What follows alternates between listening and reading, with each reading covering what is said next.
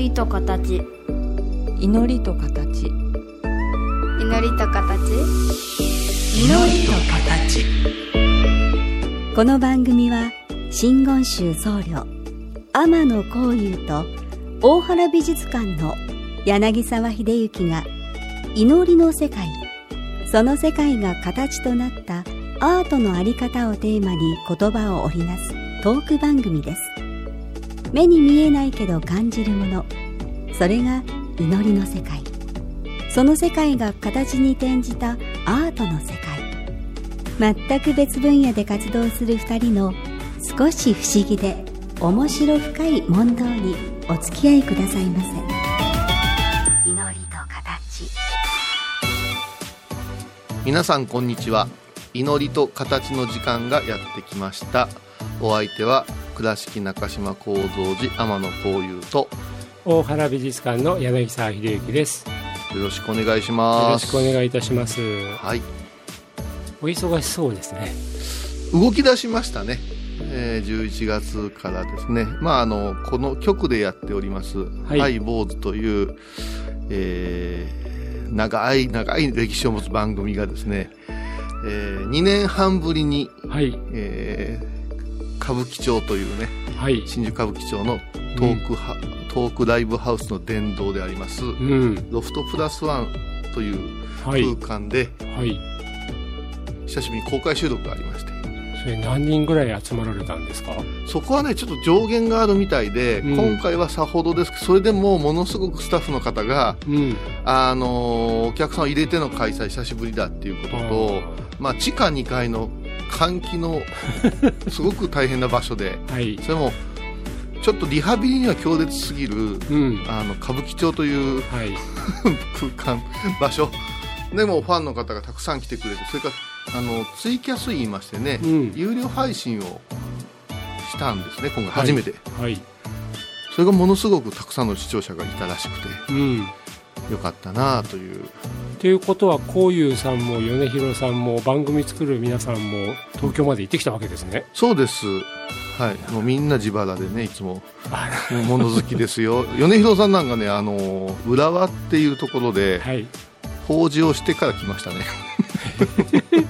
ななんでそんな遠くに？たご親戚のなんかだったと思うんですけど朝9時に法事を終えてうん。11時に会場入りというスペシャルな動きをしてましてはあ。私はその翌日に高野山東京別院というところでうん。講演会ををさせてもらってはい。なるほどね、まあね11月の終わりのことで申し上げると、うん。大原美術館にもねお客さん随分来てくださるようになりまして土曜日日曜日がですねうん。えっ、と1000人近く。わあすごいじゃないですか。あのー11月のあの3連休っていうか飛び石の3連休があった時うんうんのあの日曜日はね今10分間に30名っていう入場者数制限をかけてるんですけど、うん。全10分間の枠が全部30名埋まって、うん。あの、し史上初の満員御礼だったんですね。いやいやすごいこと。だって私、この間とあるご夫婦のご案内で3時過ぎに行ったらしはい。あの まだ閉まってますしまし閉まっててねで閉まってるのはいいんですよはい。すごいがっかりされたんですね博多から来られて、うん。そしたら私の顔を見た同じく入れなかった人がうん。「あのさんの番組聞いてるよ」と「あんたも入ら入れないの?」っていうからさ「閉まってたら入れませんわな」言うてあ 初めてあの美術館の前で祈りと形のリスナーさんに出会ったんですよああ、なるほど。はいいそれはねハイ、ボーズのリスナーさんではなくて？え違う違う違ういいつもあなたはここで喋ってるじゃないですかって言うから「おーそうあなたもう柳沢さんが開けてくれないんですよね」とかでしばらくそこで立ち話しまして ありなんか。公開収録じゃないけどあの缶でさせてもらったのがすごい良かった言うてねあ、なるそのほど。奥様も熱く語ってくれてましたよ。ああ、なんかありがたいですねね。呼んでくだされば私が出るだけ出て行ったんですけどね。いや、絵みたいからね。なるほどね。うん。でもね、12月になってきて、本当に先が読めなくなってきましたね。どういう、あのね、うん例年12月ってパタリと客足が止まるんですよ。あでね、お正月になると三が日はまあ県外のお客様が宿泊されている方がいらっしゃったりするんですけどあの3月の啓蟄の頃まで本当お客様が少ないんですよね,あまあね。え美術館もその影響ってあるんですか？もうありますありあます。ー。寒さのことがある。でも今年はだから逆にこの後 GoTo トラベルとかねまた復活したりとか、でも第6波が来たらどうなるかとか、うんあの本当にどういう形を作っていけばいいか全然見通しが効かないという状態です、ね、今年はね、あのー防寒予報としましては、うん寒なりますよ。ああどんなところからその予報が導き出されるんですか？カメムシが多いんです。かカメムシ？カメムシ。あカメムシね。はい。うん。えー、あのパクチーみたいな匂いを出すやつですよ、うんうんうん。カメムシそういうでしょ？パクチーのはい日本語では、カメムシは寒くなると冬ごもりするんですけれども、はい。お寺の座布団と本堂の座布団とか、うん。毛線の間とかにうん。こそこそ入ってきまして、うん。久しぶりに広げたらゴロゴロっと出てくるんですよ。はその数があうん。私調べによりますと、うん。あの友達のお寺とか先輩のお寺とかうん。今年は行さん潜り込んでるから寒いぞという話になって。えでもあれですよね。カメムシって生息数としてはまあうん。毎年同じぐらいだけども、うんうん。えーあったかいところを求めて、うん。あったかいところを求めて早々に動き出した数が多いとなると、うん。やっぱりカメムシが寒さを予測していて早く潜り込んでくるわけとですね。私たち高野山の坊さんは教わったけど 何の根拠もないですけども。でも皆さんの集団の経験値からしたらもう毎年大体そうなってるわけそうですねなるほど、もう一つねもうそろそろ私もですけども、うん。あのー霜焼けでき始めましたからはい。今年は答えますよ。うん。いや ついこの間、はなんか秋がなくていきなり冬が来ましたねっていうお話してたじゃないですか。いしましたね。はい。あのついここ最近急に真冬が来た感じですよね、まあ上が来た感じですよね、うで北川ほどいいっぺん緩みましたけども、うん。なんか本気出すぞこれからっていう寒波、うんうん、あようつけましたねあの冬将軍なんて言葉ね。ですよね、うん。まあね、本当にあのー先が読めないっていうのが、まあ、でも先が読めないけど、まあ、カメムシで 読めるところもあるわけですね。今日はあれしましょうかね。何ですか？寒さを感じられるまた水の話しましょうか。えーじゃあちょっと一曲聞いてからその話をちょっと長めにお願いします。はい。祈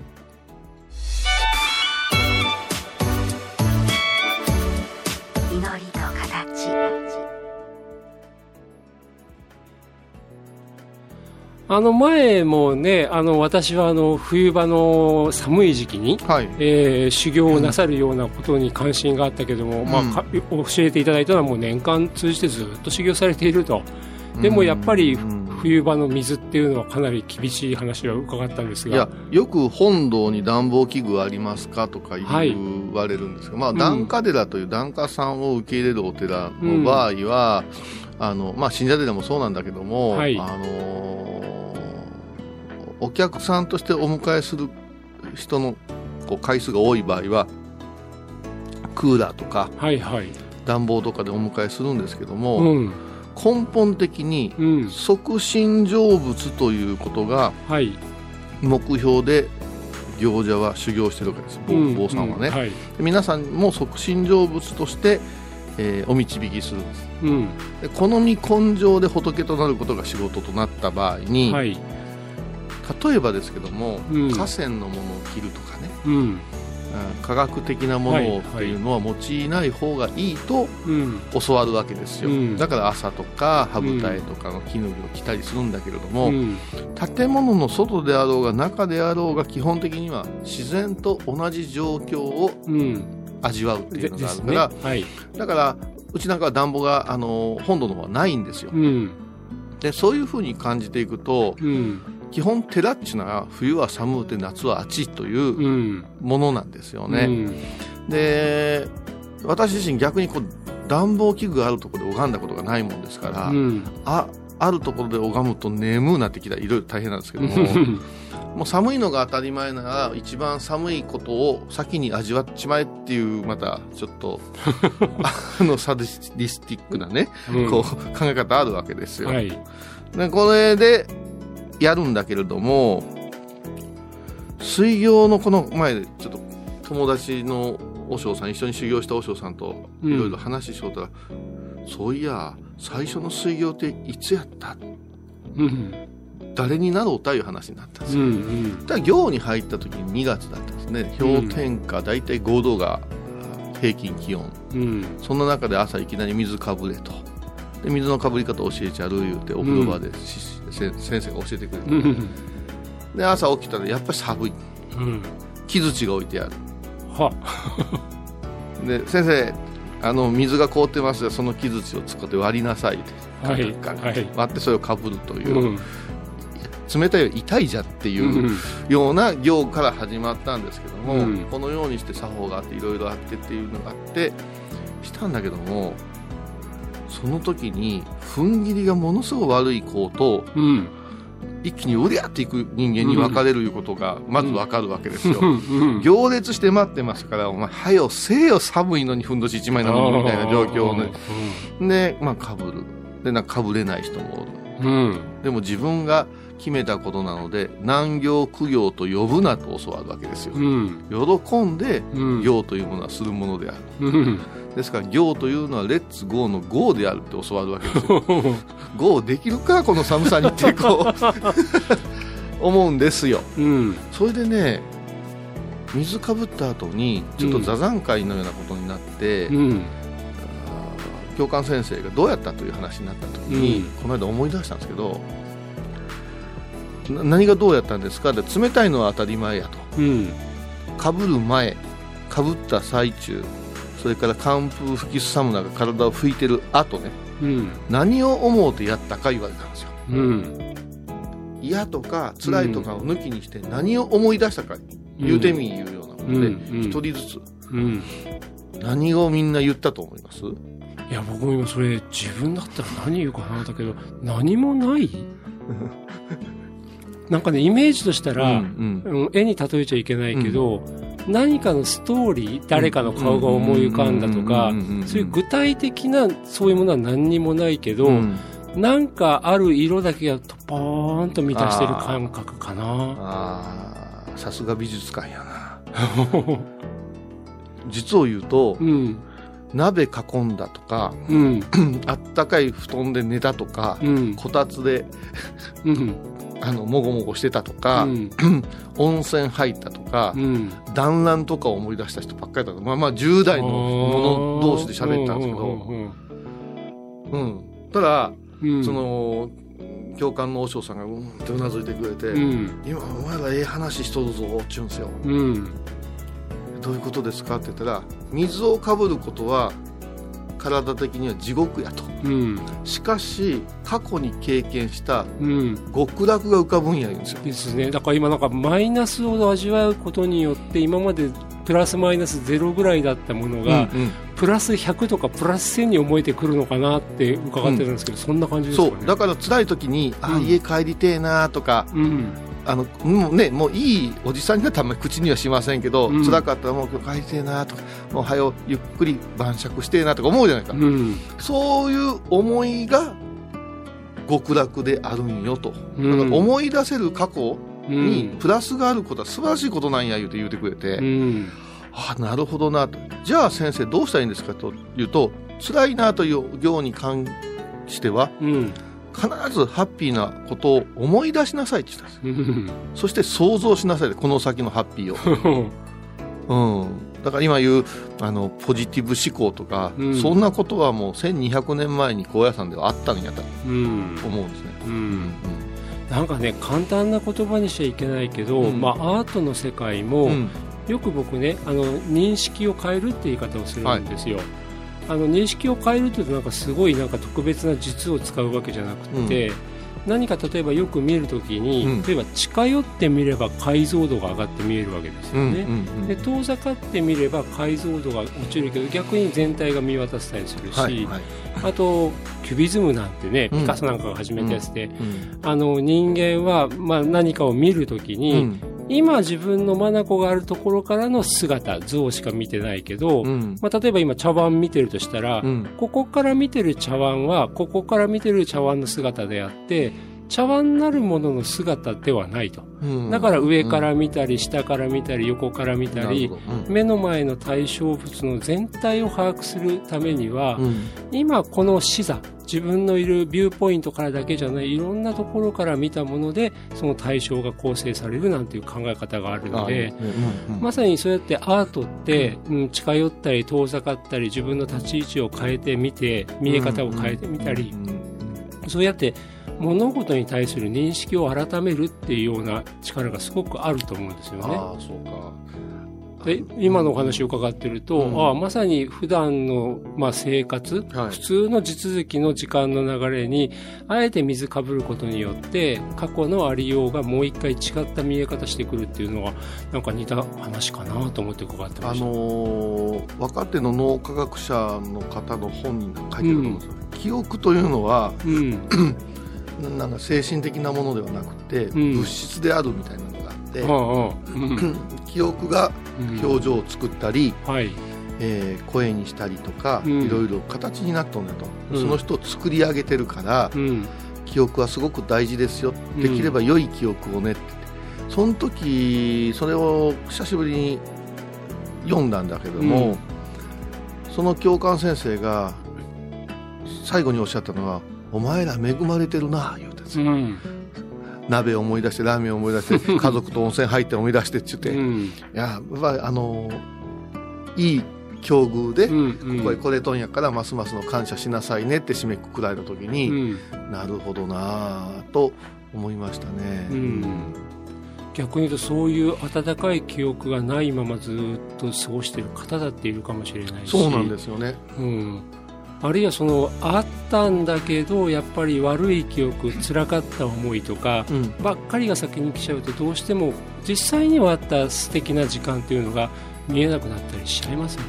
あとあれですよね。癖でうん。悪いとこしか言えなくなってしまうっていうことで、うん。あのーお月様に雲がかかるがごとくでね、うん。あのー性格上いいものに目火を火を当てんようになってしまうっていうそういう人も出てくると。なりますよね。うん。まして今みたいに本当に先行きが見えない時になるとうん。自分の不安が怒りになったりして自分を守るためにもなんか悪いとこ悪いとこばっかり自分もす世界っていうかねうん。相手も見始めちゃいますもんね。この間東京へ行ったでしょ？はい。でまあイベントに来れる人来れない人分かれて、お会いするの楽しみですとか今回行けませんとかいろいろ来るわけ。うん。2人おりましたね。うん。あの今回はお邪魔できませんとうん。最近東京は物騒でございますが 気をつけてくださいといやその一言いるかねって。えー次はあーあのー今年今回よう行きませんと、うん。あのウイルス対策を万全にってあなたどの位置から私に注意してるのかねっていうな うんなんかそれだけでも気分がね、うん。ネガティブになるんですよね、う。うんん、だから性格ですようん。性格いうのは記憶ですから、うん。でも性格って記憶うん。でもありますけど、うん、記憶だけなんですかね。ふと今思っちゃったな。あの言葉尻を捉えたんじゃなくて、うんうんなんか物の受け止め方のなんていうかな柔らかさとか硬さとか、うん。うん、各あるべきっていうストライクゾーンの広さとか狭さとか、ね、うん。でも確かにそれって形作られたところもすごいありますよね。だってさ、うん。同じ人間というくくりやとうん。お、年寄りがおって赤ちゃんおるわけじゃない。はい、この間私のねあのラジオのパートナーの米広さんのとこにうん。初孫が生まれたけど、うん。なんであんな可愛いんやろなっていうわけ うん。ずーっと笑うてる。うん。笑わぬ老婆が言うとね、うん。あのお母さんのことは面白く言ってた。でも考えてこれ3歳までな5歳までないつからうん。憎ま憎まれ口を言われるようになる っていう話になった。そうなると生まれた時の素性本性いうのは、はい。みんなニュートラルなんかもわからんなと思うんですよ。うんうんうんうん。あそうですね。前その話でそうだそうだ。うん。だから、持って生まれたものってきっとみんながいろんなものを持って生まれている、うん。その中のどこの部分が目を生やしてきちゃって、うん。って考えていくと、まあ、確かに今の性格っていうのは記憶、ね、過ごしてきた時間っていうところになってきますよね。そうですよね。うん。なるほど。でももう水かぶるのはもう普通に平気なんですか？いや毎日嫌ですけどまだこの時期は全然大丈夫ですね。でも今この時期かぶってるとやっぱり暖かい布団の中とかおでんとか思い浮かんだりするんですか？それがうん。こうぐっと変わってくるんですよ。ここれ拝み方にも通じるんですけど、うんうん昨日今日の楽しかったことを思い出すようにしなさいと師匠が教えてくれたんですようんそうするとうんイベントがないと楽しくないなって思ってるんですよ若い時は、うん。それがだんだんと、うん。この間いただいたちりめんじゃこで大根おろしカロってうまかったなとか、あの、ささやかなことを、うん。ものすごく綿密に、うん。かぶってる瞬間、体を拭いてる瞬間を思い出して、うん。体から湯気出てるんですよ。うん。でも、ほ星空見ながら、あ、今日もええ感じやなって。で、それがあったら明日も、うん。いい思い出が出せれるように、うん。今日過ごしましょうになっていくんですよ。うんうん。なんかねもう僕ねうん。今日もいいお話伺ったなと思いました 何をつくづく。いやもう最近ね本当大変で疲れちゃっててねあの夜、んもう本当に僕も職場から帰ってきたらすぐ風呂入ってご飯食べてそのまま酔っ払って寝ちゃうっていうパターンを繰り返してるんですけどね夜布団に入るときにああ昨日もこの光景だったな今日の一日何だったんだろうって思いながらなんか日々を過ごしたけど逆に言うとそう。そこをありがたいと思えばやっぱりいいわけですねありがたいですよ。ね最後まで美術館に寄ったら夜空が綺麗って書いとったじゃないですか、この間。うん、そうです。もみじが綺麗だしね、約束でね。貸し切りですよ。うん外だけですけどね。残業じゃないですね。残像をいただいてる。ちょっと半分自虐的な話題を入れてしまったけど。まあね、簡単な言葉で受け止め方じゃないけども、本当に今ね、もうもう本当若かりし頃に初めて被った時はね、うんそれまでの長い時間がスパーンと出てくるのかもしれないけど、はい。